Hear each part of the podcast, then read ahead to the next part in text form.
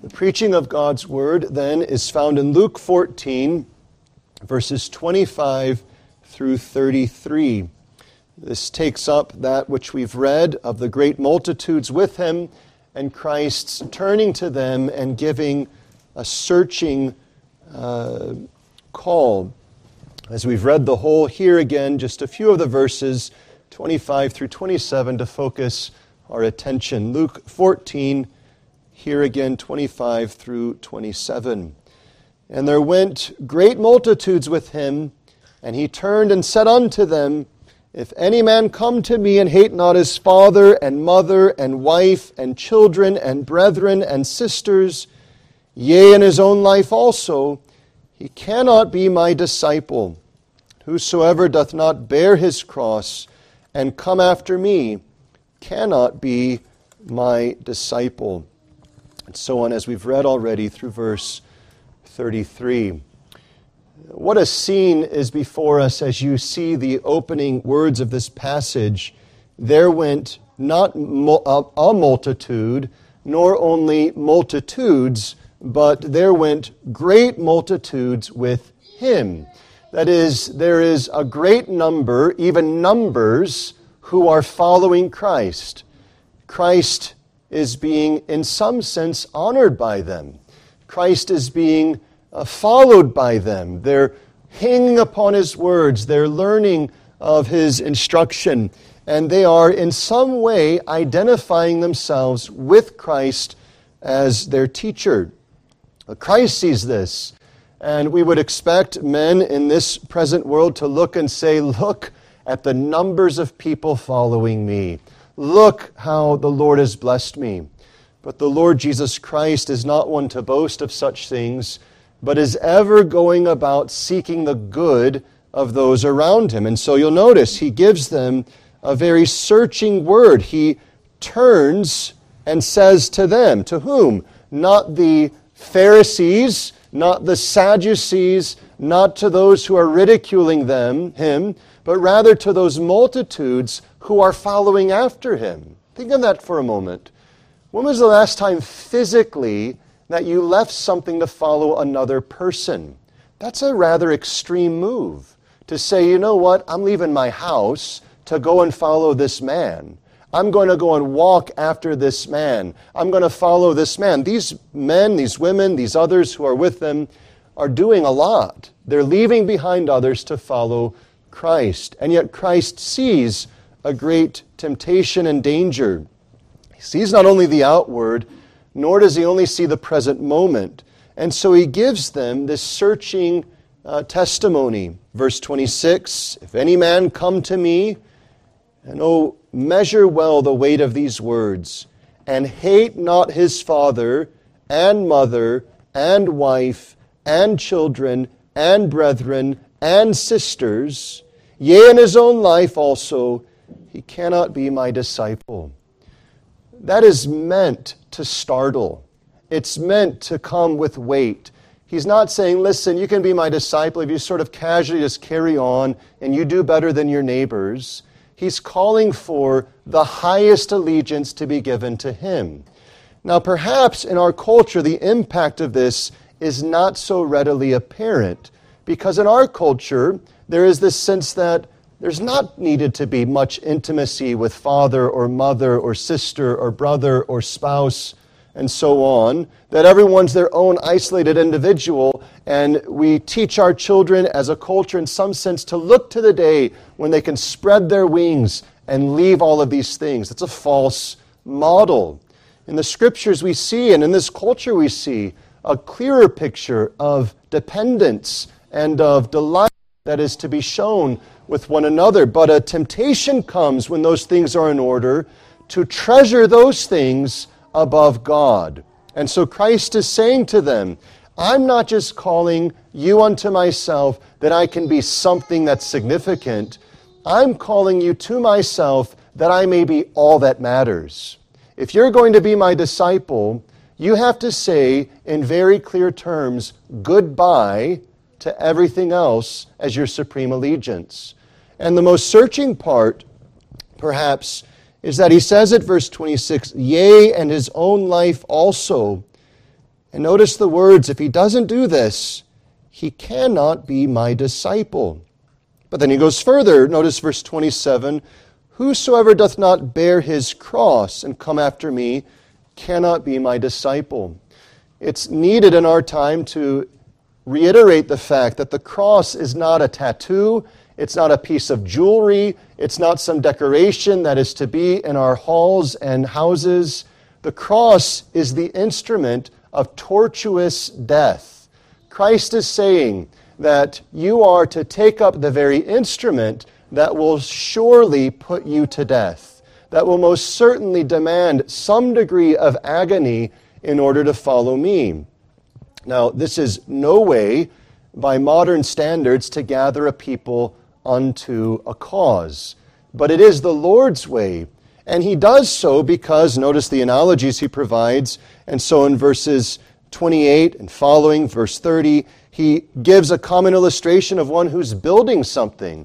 And if you're going to build something, you have to plan ahead. What's the resources? What's the time? What's going to be needed by cost? You don't just rush into something, you consider what it's going to take. And so he says that if you don't do this, and you can't finish it, verse 28, after he hath laid the foundation, verse 29, is not able to finish it, all that behold it begin to mock him. There's something here.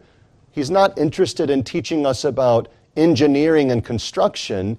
He's interested in saying, just as that, so the one who would begin to follow Christ and then stop to do so.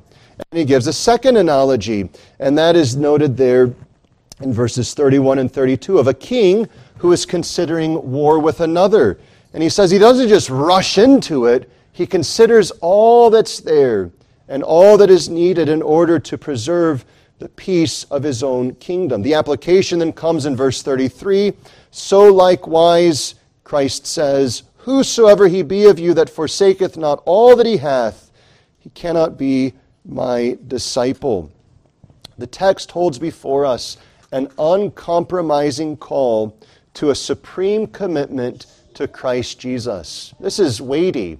This comes to each of us in all of our circumstances, howsoever different they are, and comes with this call saying, everything, anything in your life is to be beneath me.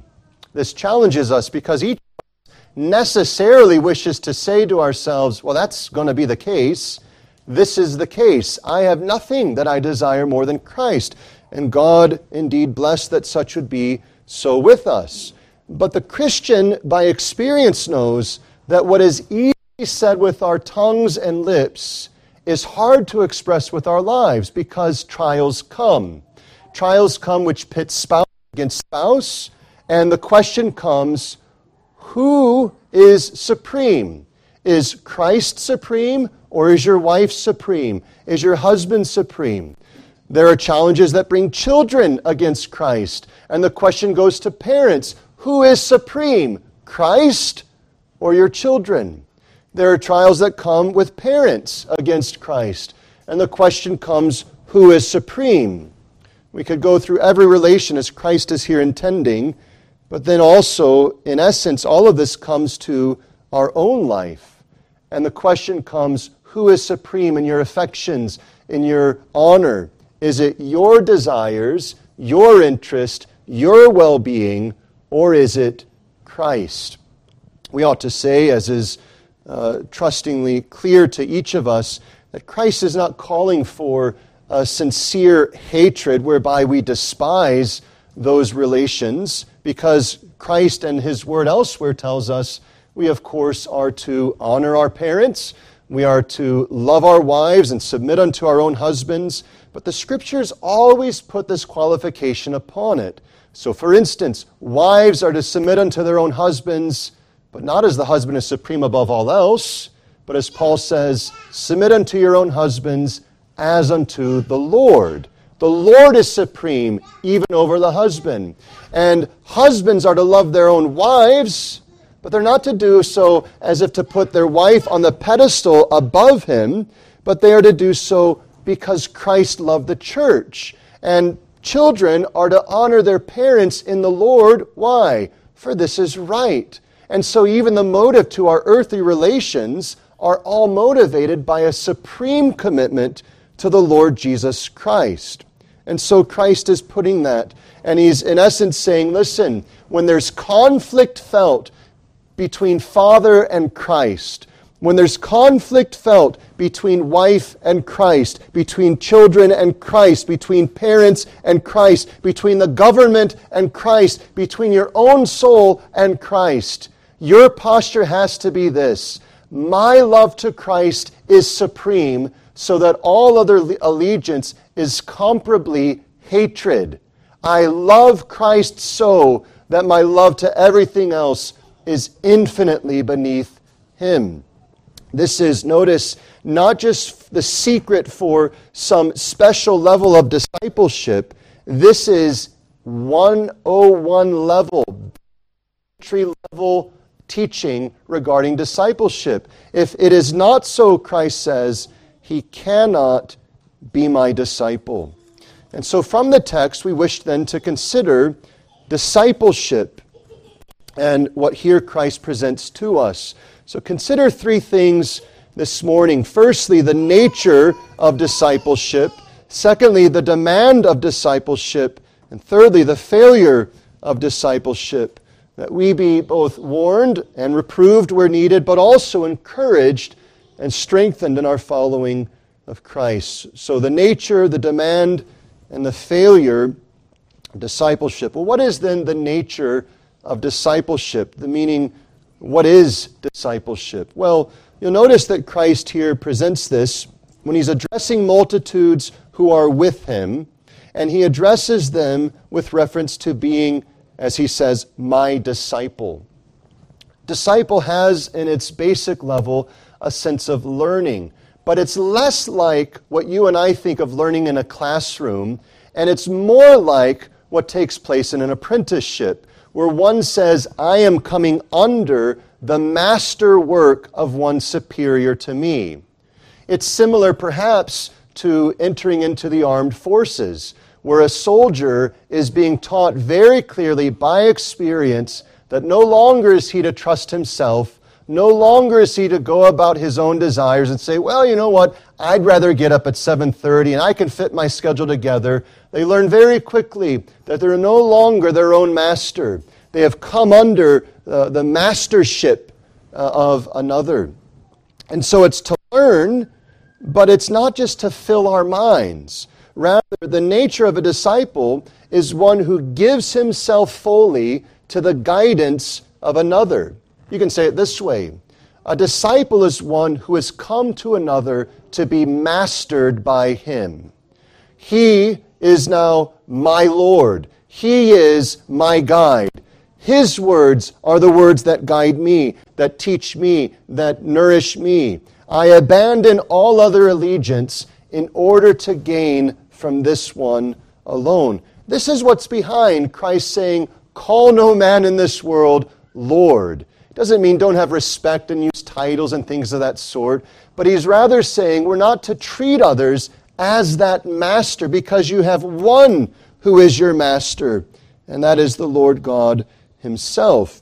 But notice the learning of a disciple is not just so that we then can go and start schools of our own and teach others. The learning of a disciple is unto living as a disciple.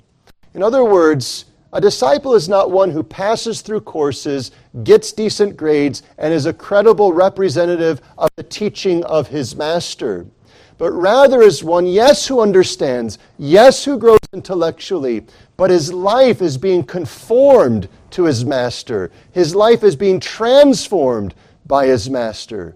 This is why Christ will say, as he has said, Why do you call me Lord and do not what I say? That's the nature of a disciple. A disciple doesn't just say, hey, let me tell you about the Lord, let me rattle off the doctrines, let me make sure that you understand his teachings.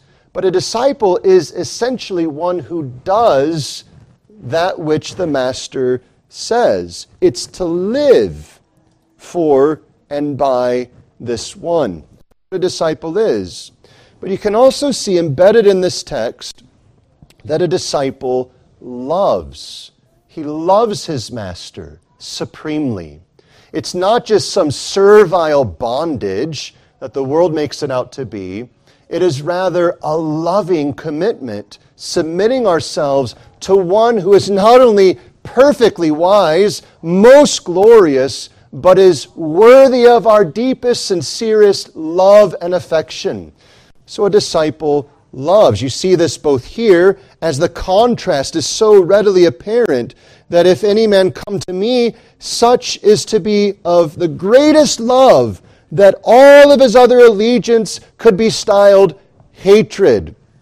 Of course, we could turn to Matthew and see indeed uh, various ways this is put, but we trust you've seen this already. He's not calling for a bitterness toward father, mother, and so on, but rather he's calling for such supreme love and affection to Christ that all else is, as it were, in the category of hatred. This is what it is to be a disciple, to learn of the Master, to live according to the Master, and to love the Master, even Jesus Christ. Notice very clearly before we press on that Christ doesn't say that you're to do as the church says, as this other one says, but rather you're coming to me and you're loving me.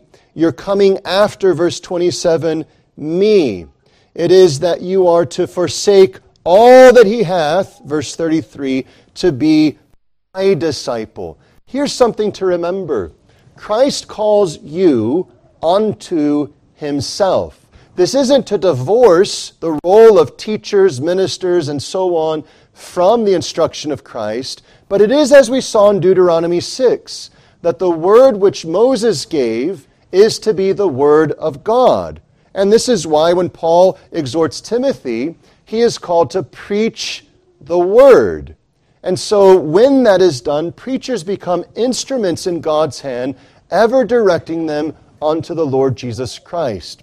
We need to see 2 Timothy 4 in context of 2 Timothy 3, a passage you know well, we trust. All scripture is inspired of God, right? It's God breathed. All scripture is that. That's the word of God. That's what it is. It's a truth precious to us. We don't have any time for those who say, well, let's get really technical and say, is this word inerrant? Is this word infallible? We say, absolute nonsense. This is God's word. Every word is true. Every word is able to sustain our the entire weight of our soul, the entire weight of our intelligence, all that we have because it's God's word. Then you see when that's asserted the implication of Paul saying, Timothy, God's people need to be preached full. But the way, the thing you must preach is not your insight, not man's philosophy, not cultural things, but you are to preach the Word. The Word must be preached. Why? Because, Timothy, you're not supposed to be making disciples of yourself. You're not to be making disciples of your own congregation and denomination. You're called to make disciples of the Lord Jesus Christ. This is why you see again and again those whom the Lord has used mightily to resist the uh, use of their name in followers. And so it's an irony, as it were, of history that as much as Luther detested the notion that men should be called Lutherans, that over time they became known as such. It was self resisted, desiring no man to style themselves a Calvinist, uh, though men have gone on and done so. Whatever the case, we see in Calvin and Luther and Augustine, in Paul and Peter and so on, and Timothy and, and others, a desire to make sure the Word of God is held forth, that God's people would be made disciples of the Lord Jesus Christ. And so it is to give ourselves to Christ fully, to be mastered by Him. But secondly, what is the cost of discipleship or the demand of discipleship. This could be of tremendous length or it can be tremendously brief. And in the great length of it, you see the beginnings in verse 26 hating his father, mother, wife, children, brethren, sisters, his own life, and so on. It could be multiplied boss, job, money, lands, house, clothing, food, nourishment. All of these things could be added over and over and over and over again. But in its brief form, the demand of discipleship can be expressed in but a handful of words. It could be expressed in one word. The demand of discipleship is everything. There's nothing in your life that is not demanded by Christ to be forsaken. Everything. You can think of anything in your life, and Christ has the right to say, This is not equal to me. He says that already. But of course, in our experience, there are moments when the challenge comes, and we see, you know what? I really love my parents. That's a good thing. We wish to honor our parents. But my parents are calling me to dishonor God. What am I supposed to do with that? Am I just to go on with my parents and sin against God? I really love my spouse, but my spouse is directing me into a course of compromise. Am I to go on with my spouse out of love to him or to her and deny the Lord Jesus Christ? Isn't it honorable to love our spouses? Isn't it honorable to honor our parents? I love my children. And oh, I see them doing this and that and the other thing, and I wish not to rock the boat, as we say. So I'll bear with them. But in bearing with them and dealing with their sins, what do we do but dishonor the Lord? I love my job, the comforts of it, the finances that come from it, the challenge, the joy, all of these things. And we could multiply instances uh, unto an infinite level because all things are demanded by Christ to be held with an open hand and to be willing to let go of and fall from our possession in order to hold fast to Christ. Children, think of it this way. If I gave you a large sum of gold coins, I picked them up and I said, Hold out your hands. And I say, Bring your hands close to you. And I start filling all of this gold coinage into your arms. And you're looking at it, and your face is beaming, and you're seeing it spill over, and you're starting to hold it closer and tighter to make sure that no more gold coins fall out of your hands.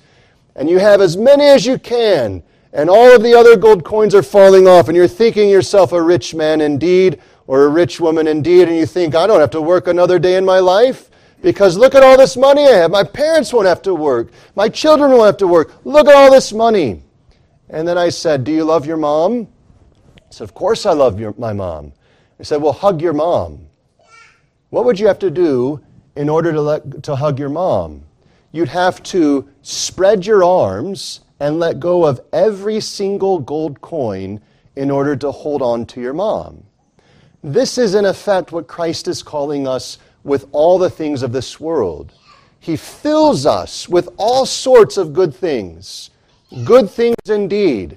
But He calls us to wrap our arms around Christ and say He is superior to every other thing in this world. That I would hold to Him and relinquish everything else. Now, we know, as history shows that there are some who would rather have riches than a relationship with their mother or father or spouse and so on. And so we can come with examples of those who would rather have riches than that relationship of love. Perhaps someone could say, you know what? I'd rather have the riches because my father, my mother, my sister, my brother, whoever it is, abuses me. Why would I want them? Well, put this in context. Who is it that calls forth the demand for your relinquishing of everything? It is none less than the Lord Jesus Christ, Lord of glory, the Son of God, who is all wise, all powerful. He is altogether lovely. He's only good. He is the Savior. He is the prophet, priest, and king. He is the beloved Son of God. He is the sum of all that is glorious. It's a wondrous statement. We'll consider, Lord willing, something later this evening in our next service as the Lord would give us opportunity He possesses divine glory. He is the glorious Son of God who calls you to spread out your arms, to let go of everything else, and to say, He is all that matters. In other words, that demand forces a question upon you which is more worthy? Which is more satisfying? Which is more enduring? The question has to be asked and answered. But notice the timing of it is to be asked and answered before serving. Because if you venture before to serve and don't realize these questions will come, not just in theory, but in practice, you're going to find yourself with arms full of earthly good things and be faced with the question which is more important. So Christ is saying the demand of discipleship is not future, it's now. The demand comes to you now to deal with all of those treasures in this world God has given you and to look and consider all of them and say this which is more precious? Riches, relationship, comforts, the earth, or Christ? Which is more precious? And Christ says, if you're going to be my disciple, there's only one acceptable answer, and it's that Christ is far superior. Notice the demand of discipleship comes with great force because, as noted, verse 27 if he doth not bear his cross and come after me, he cannot be my disciple. The cross is an instrument that we no longer realize how gruesome, how detestable, how agonizing it is. It has become, as noted, tattoos, shirts, jewelry, decorations, and it's always ornate and beautified, but none of that would have been thought of in Christ's day because the cross was seen as a bloodied instrument upon which grown and hardened men, hardened men did scream out in torment, things unthinkable done to them, and we get a glimpse of that in the relation of our Savior's crucifixion, but there is extra biblical testimony of the same. You'll notice when Christ is crucified, because it's a high day the next day, they are to break the legs of those on the crosses in order that they would die quickly. They no longer could support themselves from suffocating. They would die quickly because they could no longer inhale and exhale without the ability to, to push up in agony from pierced feet and so on. Crucifixion could last for days. In the summer at present, you go outside and you notice something pretty quickly. You start sweating, and you have to move your hand to, to wipe away sweat. You also notice that there are certain insects that come, and you have to move your hand and swipe them away. What's attracted to sweat and blood? It's not just insects, it's all sorts of creatures. There are creatures that come from the ground, there are creatures that come from the air, and there are testimonies of men still living on the cross being, as it were, eaten alive by such creatures. Brethren, the image of the cross is the most gruesome that one can imagine. And Christ says, here's the deal. If you're going to be my disciple, it's not just that you might take up your cross. He says, if you do not bear your cross, you can't be my disciple. In other words, the initiation of the disciple is the handing of a cross from day one and says, Die to yourself.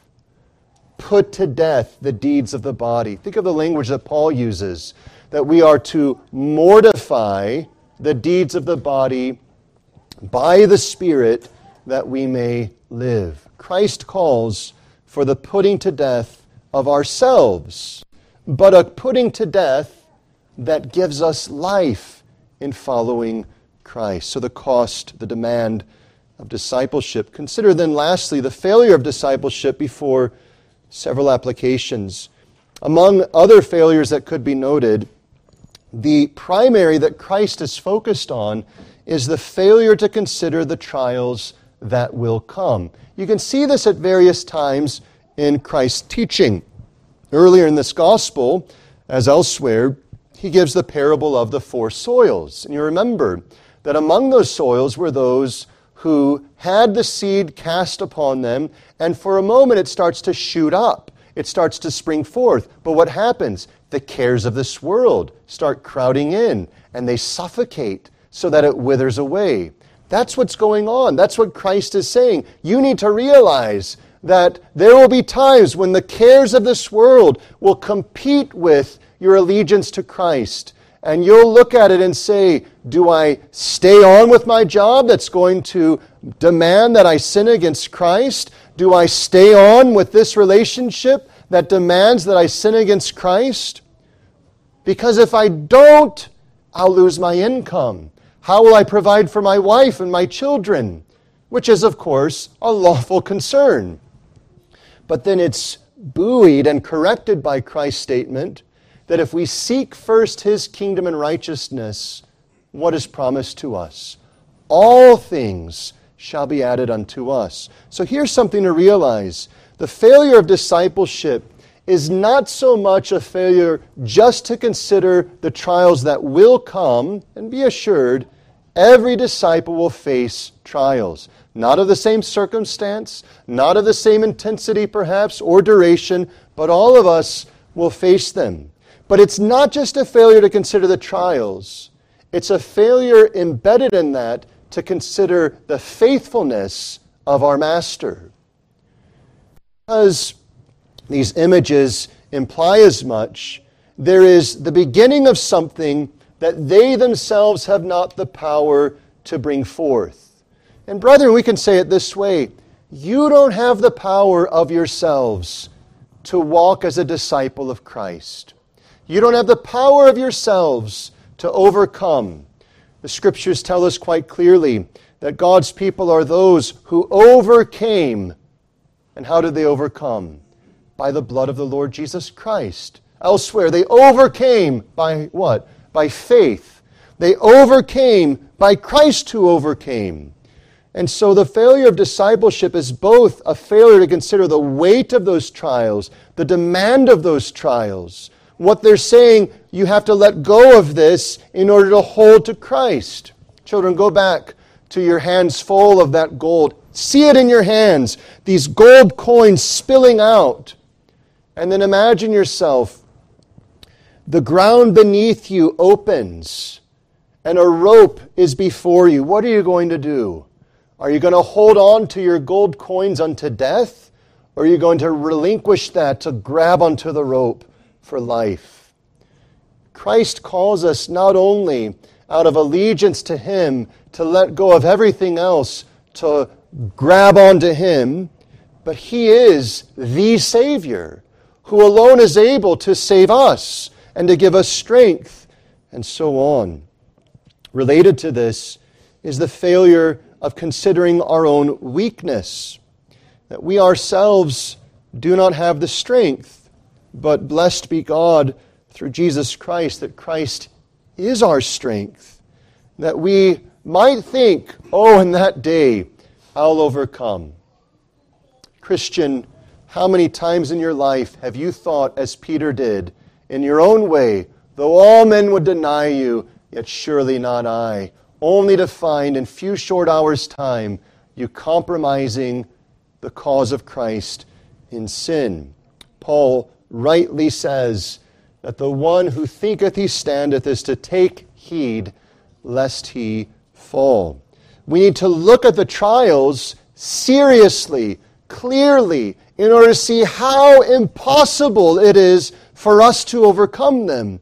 That we may then ask, How will I overcome? It won't be by my ingenuity. It won't be by my inherent strength and virtue. It will only be by my Master by my Lord, by my Savior. It is, in other words, a failure to live upon Christ. You see, when disciples, so called outwardly, turn from Christ and follow after, as in many ways was implied, the things of the world in the earlier portion of this chapter, and so on, it's not just that they themselves are seeing their own weakness revealed, but it's also that they're having revealed to them a weakness of faith and love to Christ. For if their faith in Christ were strong, they would be able to look at all of the difficulties, yea, the cross itself, and say, I choose Christ, though I must bear this cross. It is always stirring to consider those words recorded regarding martyrs of any age and how it is that the world would say they recklessly abandon themselves to Christ instead of preserving their own lives. And they look it square in the face. They consider all of the implications. They see the personal pain. They see the difficulty that will be cast upon their wives and children and so on. And they say, But Christ is worthy. Christ will sustain. Though he takes my life, yet he sustains me. He will be a God unto my wife and unto my children. He will remain faithful in all circumstances. You see, when we stumble and fall in our discipleship, it's not just because of personal weakness in some general way, it's because of the revelation of lack of faith, weakness of faith, weak of love uh, to Christ. And so, as we come now to concluding applications, we would be in great error, would we not, to press upon each of ourselves this call a call to consider your cost. How do you do that? Well, ask these questions Whom do you love? What comforts do you enjoy? What pastimes are important to you? What plans do you have? What dreams do you have? What future thoughts do you have that are important to you? Everything, gather them up. Some of you will have to write long lists for any one of these or all of them. Whom do I love? Well, let me start. I love my spouse. I love each of my children. I love my parents. I love my grandchildren. I love my friends. I love these people. I love those people. And soon you fill another page and you're going on and on and on and on and you make the comprehensive list, and then you have another section. What comforts do I enjoy? Well, let me tell you. I enjoy sleep. I enjoy the pillow. I enjoy the mattress. I enjoy the sheets. I enjoy the room. I enjoy air conditioning. I enjoy finances. I enjoy my job. I enjoy all of these comforts, and it continues to grow. And then you have to switch scenes and say, what do I enjoy about this part of my life and that part of my life? And soon volumes are full of all of these things. What plans do I have? Well, in general, you know, I've got plans to work and you know, I've got plans to have this done and that done and this trip and that trip and this investment, that investment, this service, that service, this thing, that thing, and we go on and on and on. And as soon as you have your library full of all of these things that are dear to you, another sheet gets torn out and one name gets put on it. And the name is Jesus Christ. And you have this consideration not just the individual things in all of these other volumes, but the collective whole of them. Which is more precious to you? Which weighs more heavily in your heart? Which is more lovely to you? Which is supreme to you? And Christ says this we're to take the big red X and place it over all the volumes of all of these lawfully good things, these right good things, and say none of them, not one of them, compares to the love I have for Christ, such that if any of these would ever dare seek to take me away from Christ, I will without any hesitation say, absolutely not. That's difficult. It's heavy, it's weighty, and one might say, why would anyone do that? But then the question is, who else is worthy of that? Is a wife, however precious, worthier than Christ? Is a child for whom we've prayed years and years and years and taught for years and years and years, are they worthier than Christ? Is a husband, however uh, faithful over many years worthier than Christ? Is a job, however well paid it is, however many benefits there are, worthier than Christ? You see, Christ calls with such concrete ways to say, take it all in, consider it all, and ask this question which is worthier? Which is worthy of your love? Which is worthier of your allegiance? Which is worthier of your obedience? Because if we come across something that we say, if Christ called me to give that up, I wouldn't do it, you've just discovered your master. You've just discovered what you're truly a disciple of.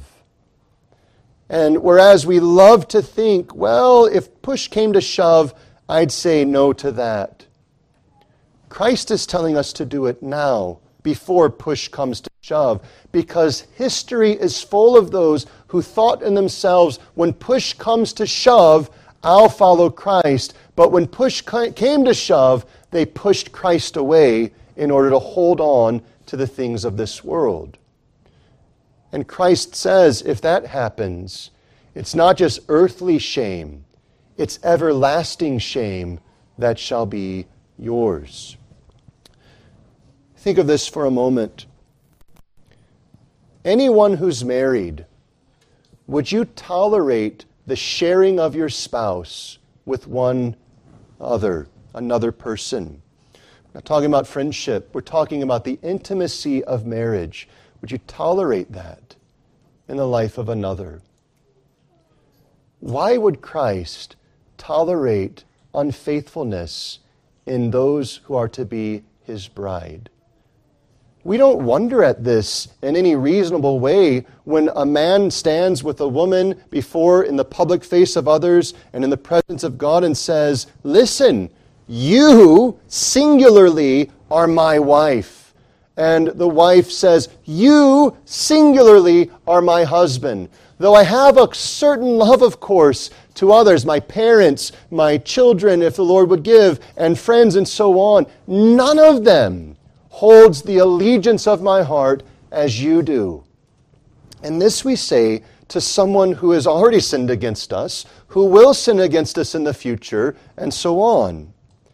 Christ calls us without any equivocation to say, in sickness and in health, in every circumstance, for richer or for poorer, I take you singularly to be mine.